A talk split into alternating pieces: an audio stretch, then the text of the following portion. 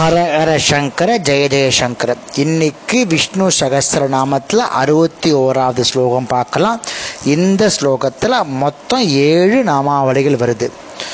சுதன்வா கண்ட பரசுர் தாருணோ திரவீன பிரத திவ ஸ்ருகத் சர்வத்ருத் வியாசோ வாசஸ்பதி ரயோ நிஜக.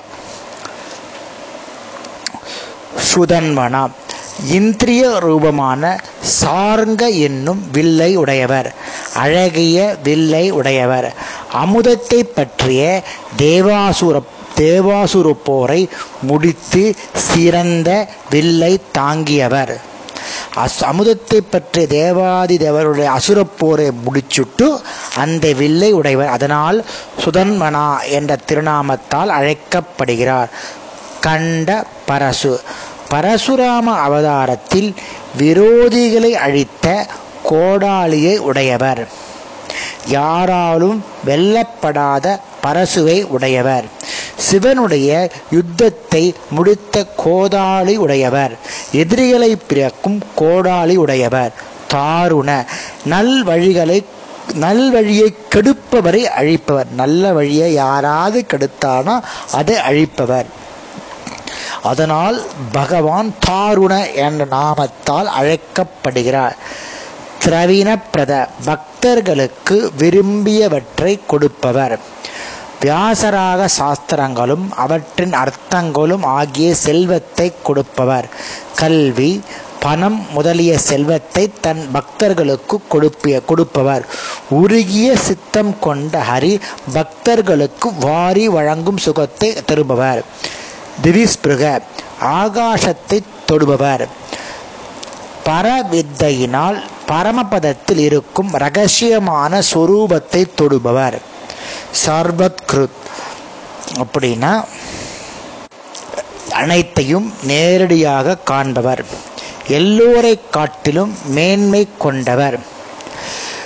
மற்றுமுள்ள மகிமைகள் அனைத்தையும் காண்பவர். எல்லாவற்றையும் அறிந்தவரும் வேதங்கள் புராணங்கள் முதலியவற்றில் சித்தருமான வியாசர் என்று ஒரு திருநாமம் எல்லாமாகவும் கண்ணனாகவும் எல்லா நாணமாகவும் இருப்பவர். இப்படின்னு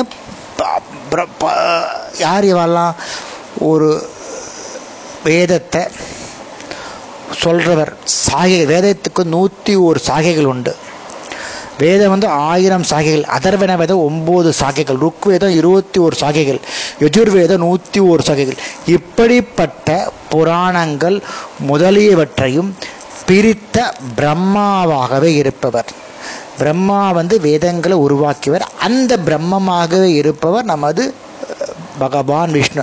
அதனால் சர்வத்ருத் என்ற திருநாமத்தால் அழைக்கப்படுகிறார். அடுத்தது வாசஸ்பதி. ஐந்தாம் வேதமாகிய மகாபாரத வாக்குக்கு சுவாமியாக இருப்பவர். அனைத்து வாக்கு மனம் ஆகியவற்றின் தேவதைகளுக்கு தலைவராக இருப்பவர். வித்தைக்கு அதிபதியாகவும் கர்ப்பத்தில் பிறந்தவராகவும் இருப்பவர். அதனால் பகவான் வாசஸ்பதி என்று நாமத்தால் அழைக்கப்படுகிறார். அயோனிஜர். தோல் கர்ப்பத்தை காட்டிலும் வேறுபட்டு தம் நாபி கமலத்தில் இருந்து பிரம்மனை உண்டாக்கியவர். அடியோர் அல்லாதாரை சங்கிலி முதலியவைகளால் பிணைப்பவர் கர்ப்பத்தில் பிறவாதர். அதனால் பகவான் அயோனிஜ என்ற திருநாமத்தால் அழைக்கப்படுகிறார். இன்னைக்கு இந்த ஸ்லோகத்தில் மொத்தம் ஏழு நாமாவளிகள் பார்த்தோம். நாளைக்கு அடுத்த ஸ்லோகத்தில் அடுத்த நாமாவளி. ஹரஹர சங்கர ஜெய ஜெயசங்கர்.